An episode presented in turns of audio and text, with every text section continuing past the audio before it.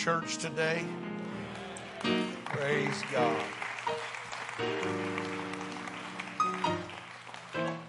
I love all of you very much. Thankful that you're here today. I wish I could take all of you out to eat when church is over. I said, I wish I could. Before I get through preaching, you may wish I'd have gone ahead and taken you to eat, but let's go to the Word of God. Deuteronomy chapter 32. The Lord brought me to this passage again, and I had a little conversation with Him. Lord, I just preached from that, it seemed like not long ago. It's been longer than I thought. But the Lord said, Well, you need to go back to it again. And so that's where we're at today Deuteronomy chapter 32. I'm reading from the message translation. I'm going to begin reading with verse number 8. I think I gave the sound men verse 9, but 8 down through verse number 14. Deuteronomy chapter 32, reading from the message he said, when the, when the high God gave the nations their stake, he gave them their place on earth. He put each of the peoples within boundaries under the care of divine guardians. But God himself took charge of his people. I want you to underscore that. But God himself took charge of his people. And he took Jacob on as his personal concern. He found him out in the wilderness in an empty, windswept wasteland. He threw his arms around him. He lavished him, uh, lavished attention on him guarding him as the apple of his eye. He was like an eagle hovering over its nest, overshadowing its young, then spreading its wings, lifting them into the air, teaching them to fly. God alone led them. There was not a foreign God in sight. There was no competition. They were focused solely on Him. God lifted him onto the hilltops so he could feast on the crops in the fields. He fed him honey from the rock, oil from granite crags, curds of cattle, and the milk of sheep, the choice cuts of lambs and goats, fine Bashan rams, high quality wheat, and the blood of grapes. You drank good wine. Amen. When you read this portion of Scripture, you cannot help but step away from it with a deep appreciation for what God wants to do for his children. Amen. Jacob may be your name, but glory is your end. I want to say that again. Jacob may be your name, but glory is to be your end. Everybody said amen. God bless you. You may be seated. Our text is part of the Song of Moses, and it's one of the longest farewell addresses that you'll find anywhere in history. It is, in essence, a history lesson. It is Moses recounting the lives of God's people. And in particular, it is God's dealing with his people that he highlights. The way that God deals with his people. More importantly, this message was to a generation of people that needed a fresh understanding of the workings of God. For they were about to enter into a promised land and this would equip them for the new life that they had before them. God's work was for a purpose. God's work was for a purpose. There was a plan for all that they had gone through, even the pain that they had suffered and endured. There is a wonderful imagery in our text. When we read this story, we cannot help but be probed by the images that are put before our mind. It is easy to understand and it is hard to forget. The metaphors that stimulate the mind, that inspire and illustrate God's goodness toward mankind is amazing. There is revelation in the text. There is understanding. And you cannot read this passage without being made aware of three very important things about God and our lives. Number one, God's passion toward us. God's passion toward us. Not only does God have strong feelings about you and I, He has great passions concerning His people. But great passions invoke great power.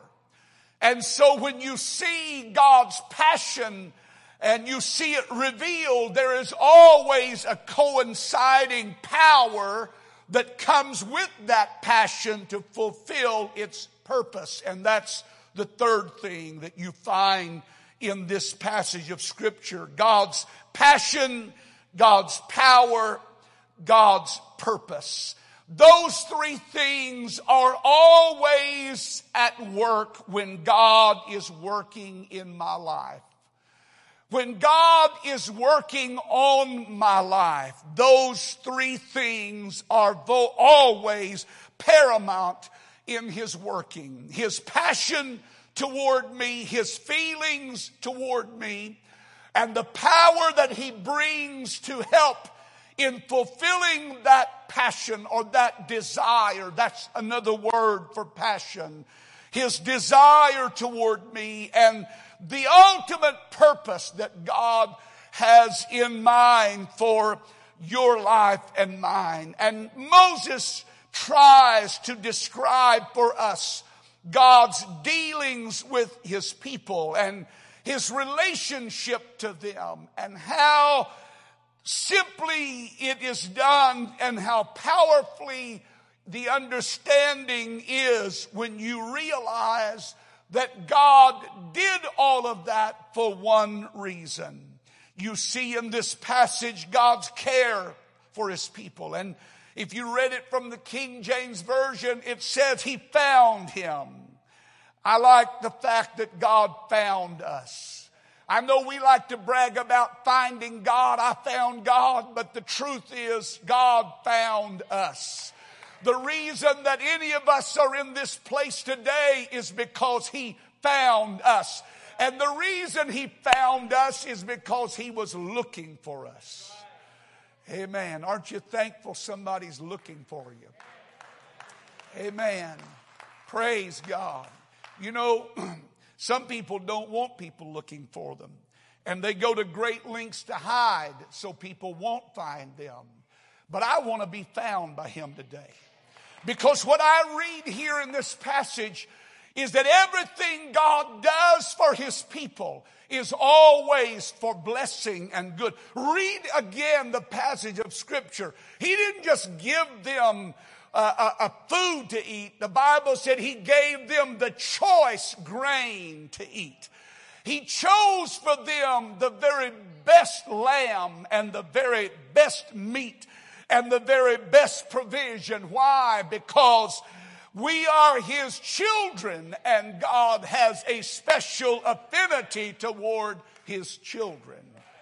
Now I know we have a lot of parents in this building today and you, I know you all love kids, but there's some rugrats you love better than others. Yes. Am I not telling you the truth? Your ear may be attuned to a cry from a child, but when it's your child, Mom goes into full alert. Dad becomes much aware. Why? Because that's my child. That was birthed out of my loin. That carries my name. And when God wanted us to understand the relationship that He has with us and that He wants to have with us, He likened it to simply that. That I feel toward you the same way you feel toward your children. There's a lot of noise in the world and there are a lot of people in the world. And I love the world, but I want to tell you who I'm really tuned into. I'm tuned in to my people. I'm tuned in to those who are called by my name. I am I am very attentive and I am very much aware of their needs. He found them. He led them. He instructed them. He kept them. What more could someone want than a, a, a, care and a concern of that magnitude?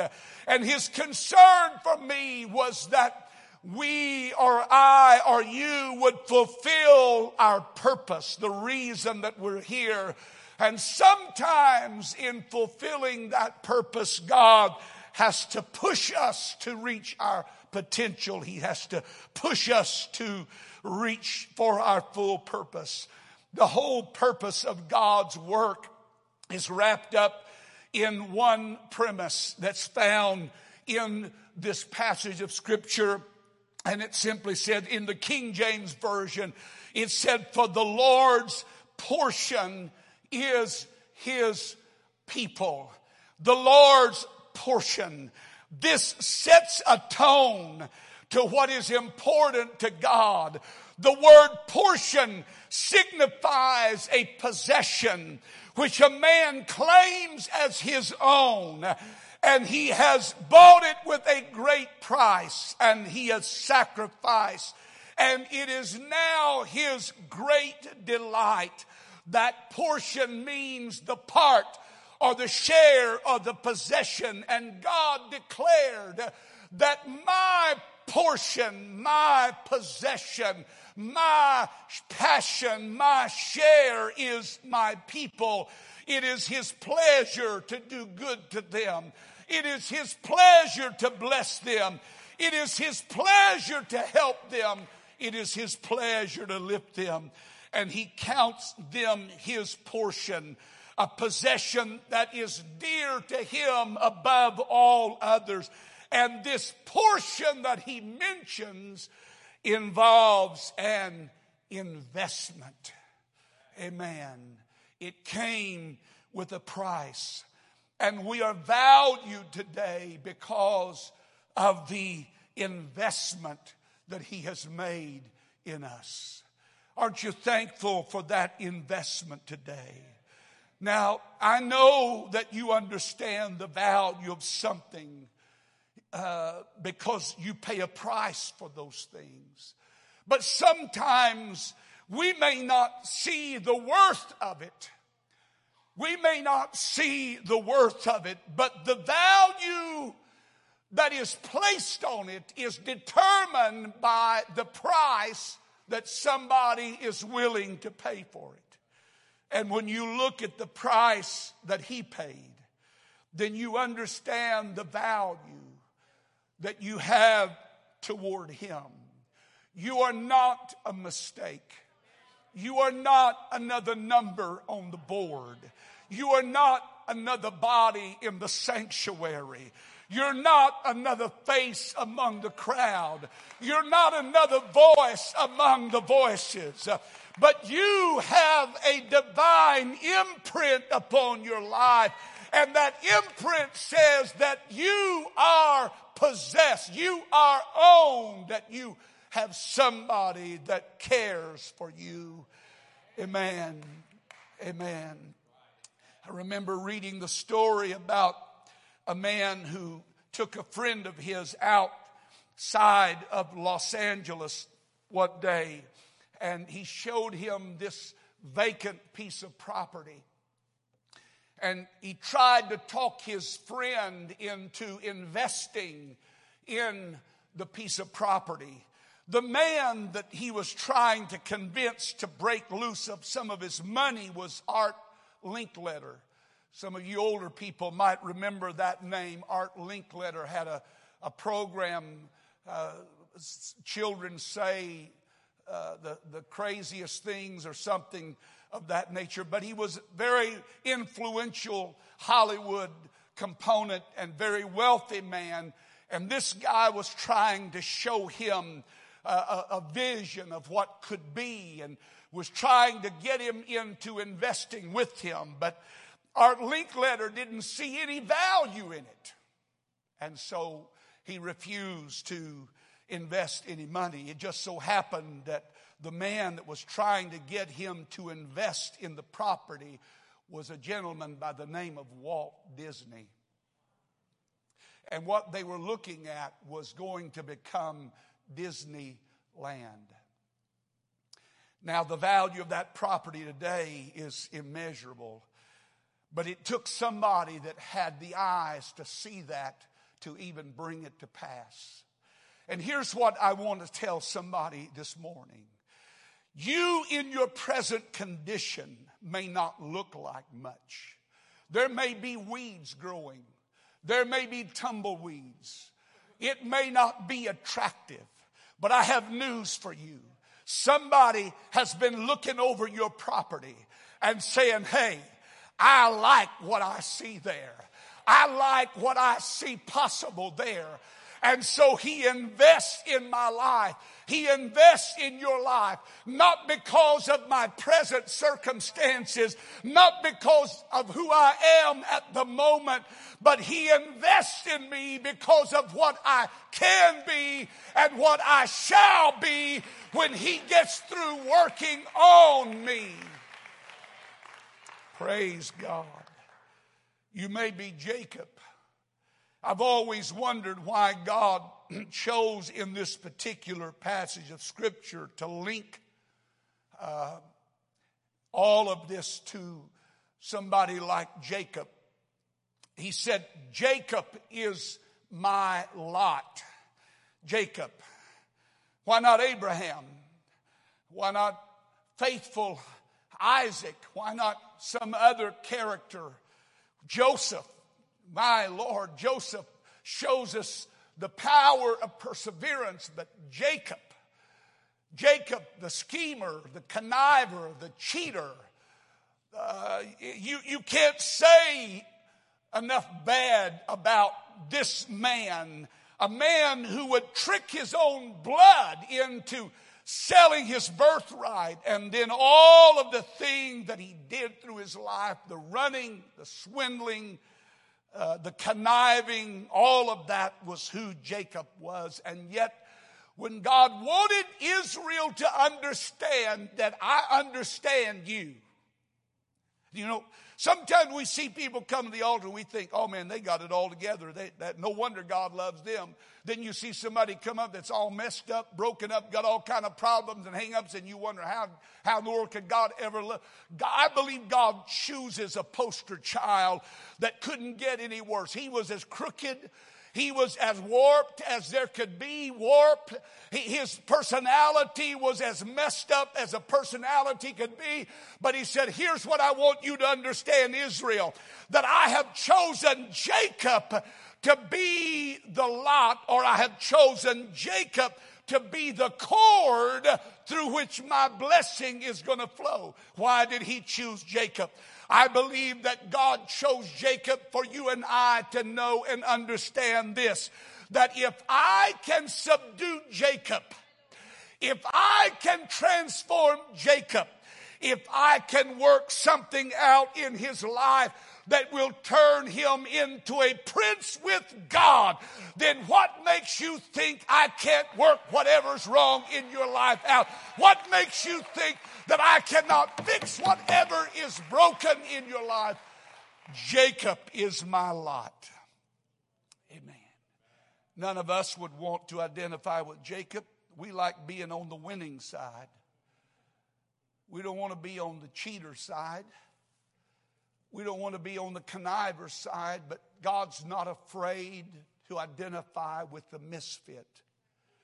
There are some misfits in this place today. People that you just don't feel like you, you quite qualify for that church stuff yet. Well, I got news for you. You're the one that He came for. You're the one that He came to speak a word for. He wanted you to know what he wanted them to know. That there's no personality that's too warped. There is no life that's too messed up. There is no trail that is too crooked. Uh, that when God gets involved in it sooner or later, he said, I'm going to be able to work it out. I can transform it. I can change it. You may be Jacob at the moment, but glory is my purpose for you and I'm going to take you from where you are and bring you to the place that I have made for you to be. Amen. Jacob is my lot. That's my measuring line. What a measuring line. A swindler, a cheat.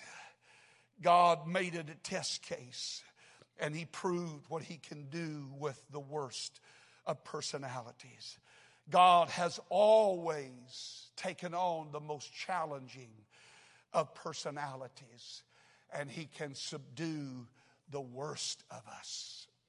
Amen. The, the, the taller they are, what is it? The bigger they are, the harder they fall. That may be true in life, but the bigger they are, the more uh, God is provoked to just show how great He really is, how awesome He really is. When I look around this building today, I see people that have been transformed by the grace of God. And I see people that at one time were bound by addictions and things that they could not break free from. And today we lift our hands and we worship and we sing and we, we enjoy the presence of God?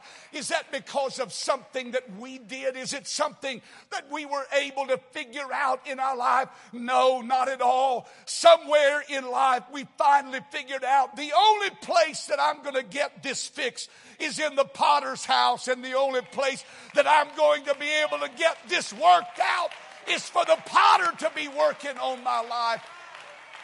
And that's the reason we're here today. Somebody clap your hands to the Lord and give him praise.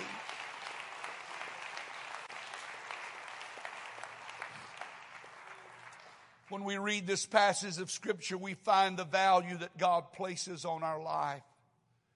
And it's found in the imagery that He uses. He, he uses an eagle. I love that. When I read that earlier this week, the Lord spoke to me and said, That's what I want you to drive home to them. When I look at them, I don't see a mouse. I don't see a buzzard.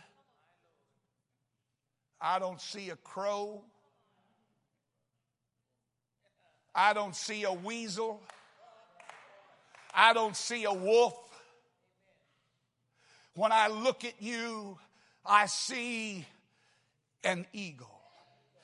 There's nothing more majestic there's nothing more powerful of all of the typologies he could have chosen that would identify with us. That's not one we would have picked for ourselves. But God said, I just want you to understand how I feel about you and how I think about you and how I want to work with you because there's that kind of potential in you. You are not made to be in a nest. You were not made to be in the marsh and the lowlands, but you were made to soar. That's what I want you to understand about me is that when I look at you, I see greatness. When I look at you, I see anointing. When I look at you, I see blessing, not because of what you have done, but because of what I can do in your life. Amen. Praise God. An eagle. Everybody say an eagle. Not a buzzard, not a flea, not a dog. I mean, there's all kind. You read the Bible, all those things are mentioned in the Bible. All those different creatures you find in Scripture. He could have easily pulled one of those. But when he wanted you to understand how important you were to him, he said, You're like an eagle. Amen. Now, right now, you may not feel like that, and that's why some of you are feeling so uncomfortable. Because you're used to this, this paradigm, this, this comfort zone of living, and you've gotten comfortable. And God said, That's good, but that's not what you were made for. That's not what you were designed to be. And so he said, Let me show you what I'm going to do. And he talks about the imagery of the eagle fluttering over its nest and, and showing, literally showing uh, it, it's the little eaglets how to fly. They tell me that it is very common when, when these birds reach a certain stage in development that the mother bird will leave the nest and she will make a short, small circle around. And then she will come back to the nest. And however that motherly nature, it, it, she will prompt them to, and, and they will follow in suit. And the first time is just a small circle. But then they will come back, and the next time they'll make a little bit larger circle and they'll come back to the nest and then they'll go back out and make a little bit larger circle. What is he saying? He's saying, I don't expect you to, to, to, to tackle the big stuff yet. But what I do expect out of you is to respond to what I'm trying to do in your life. And if you respond, it may be just a little circle to begin with. And it may be like you're extending all of your energies. But if you'll just keep following me, if you'll just keep walking with me, if you'll just keep working with me, if you'll let me keep working with you, eventually, and sometimes that doesn't work. Sometimes those little birds, and really they're not that small, according to what I've read, an eagle, an eaglet that is at the place of learning how to fly is almost as large as the mother bird. But it hadn't realized its potential. It hadn't recognized what those appendages are for. They're not baggage, they're not beauty marks. They're made and designed to help you become what you were created to become.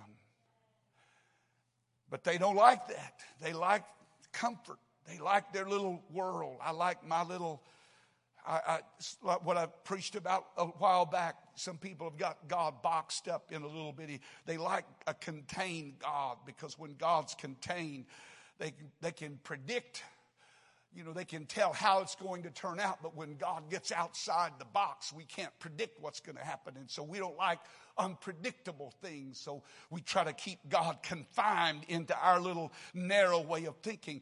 And God told me, He said, I want to break some people out of some things that have been limiting their development because they, they, they've got this little space that they think this is their world. And God said, No, that's not your world. That's where you are right now, but that's not your world. Your world is out there. This right here is just temporary. So don't get lost in the temporary setting that you're in right now because I've got greater things things for you, and I've got a greater purpose for you. And so that mother, when she flaps those wings and she flies and soars, and those birds sit up on the nest and they think, oh, that's so cute, mommy.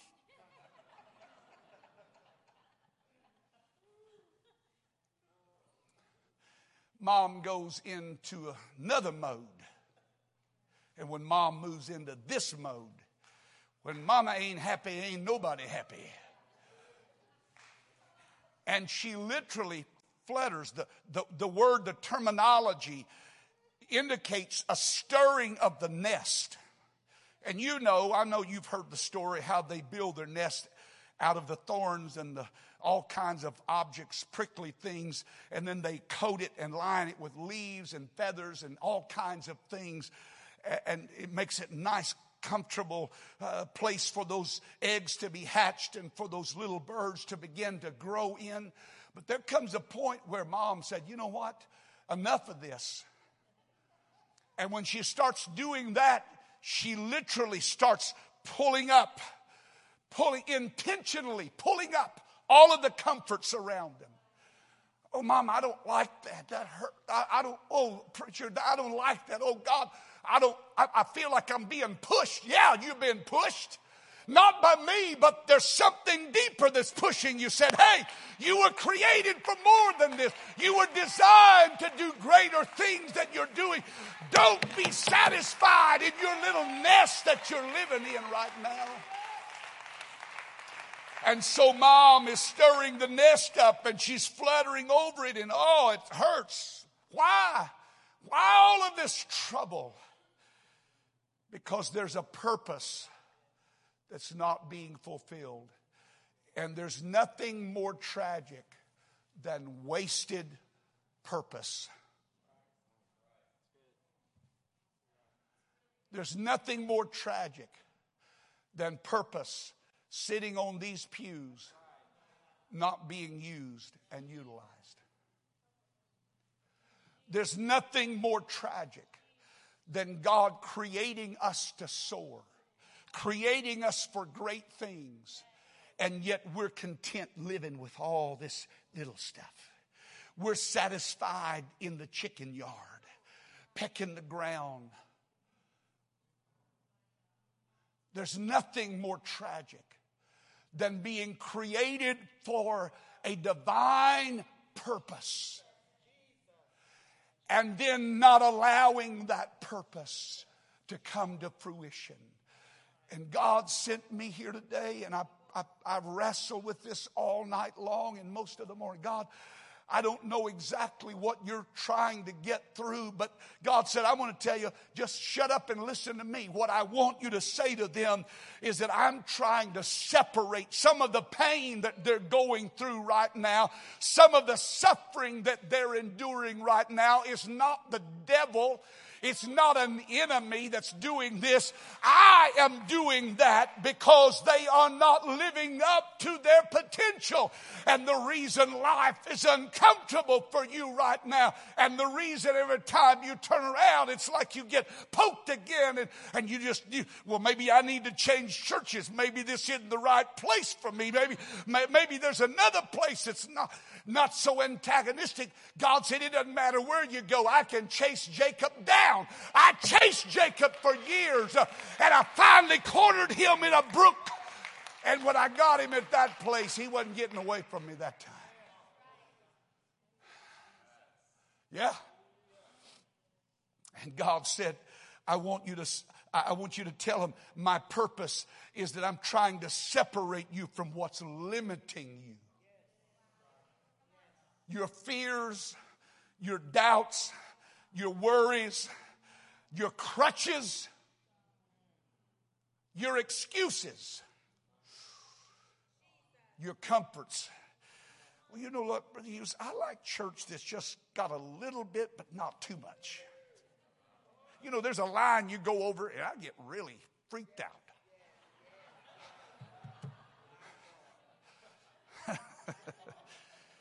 That wasn't in my notes, folks. That was not in my notes.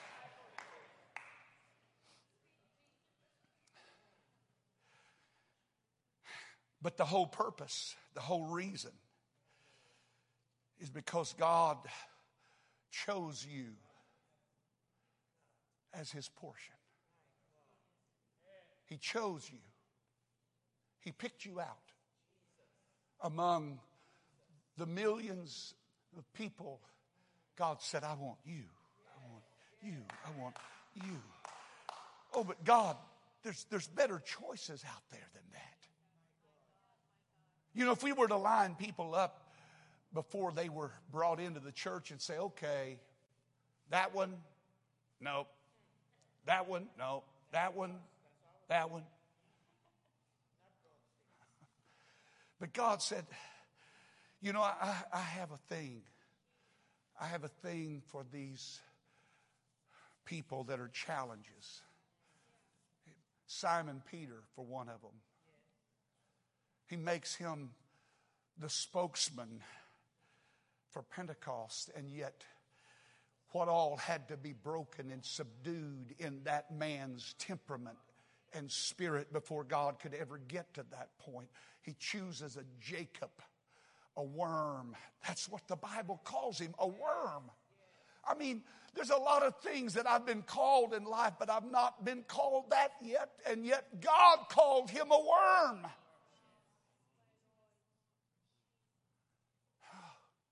But God takes those most difficult cases to show you and I just how powerful his passion toward me is, his desire toward me, but more importantly, how great his power is. He can lift up the dirtiest. He can bring together the most convoluted personality and he can bring order to it and he can bring purpose to it. I know I've told you this before, but years ago, there was a young man in, in Life Tabernacle, my wife's home church, that came in during a summertime when a lot of young people were won from a local school and the Lord filled him with his spirit, baptized, uh, and just all of those wonderful things. But he had so warped, his mind was so messed up from drugs.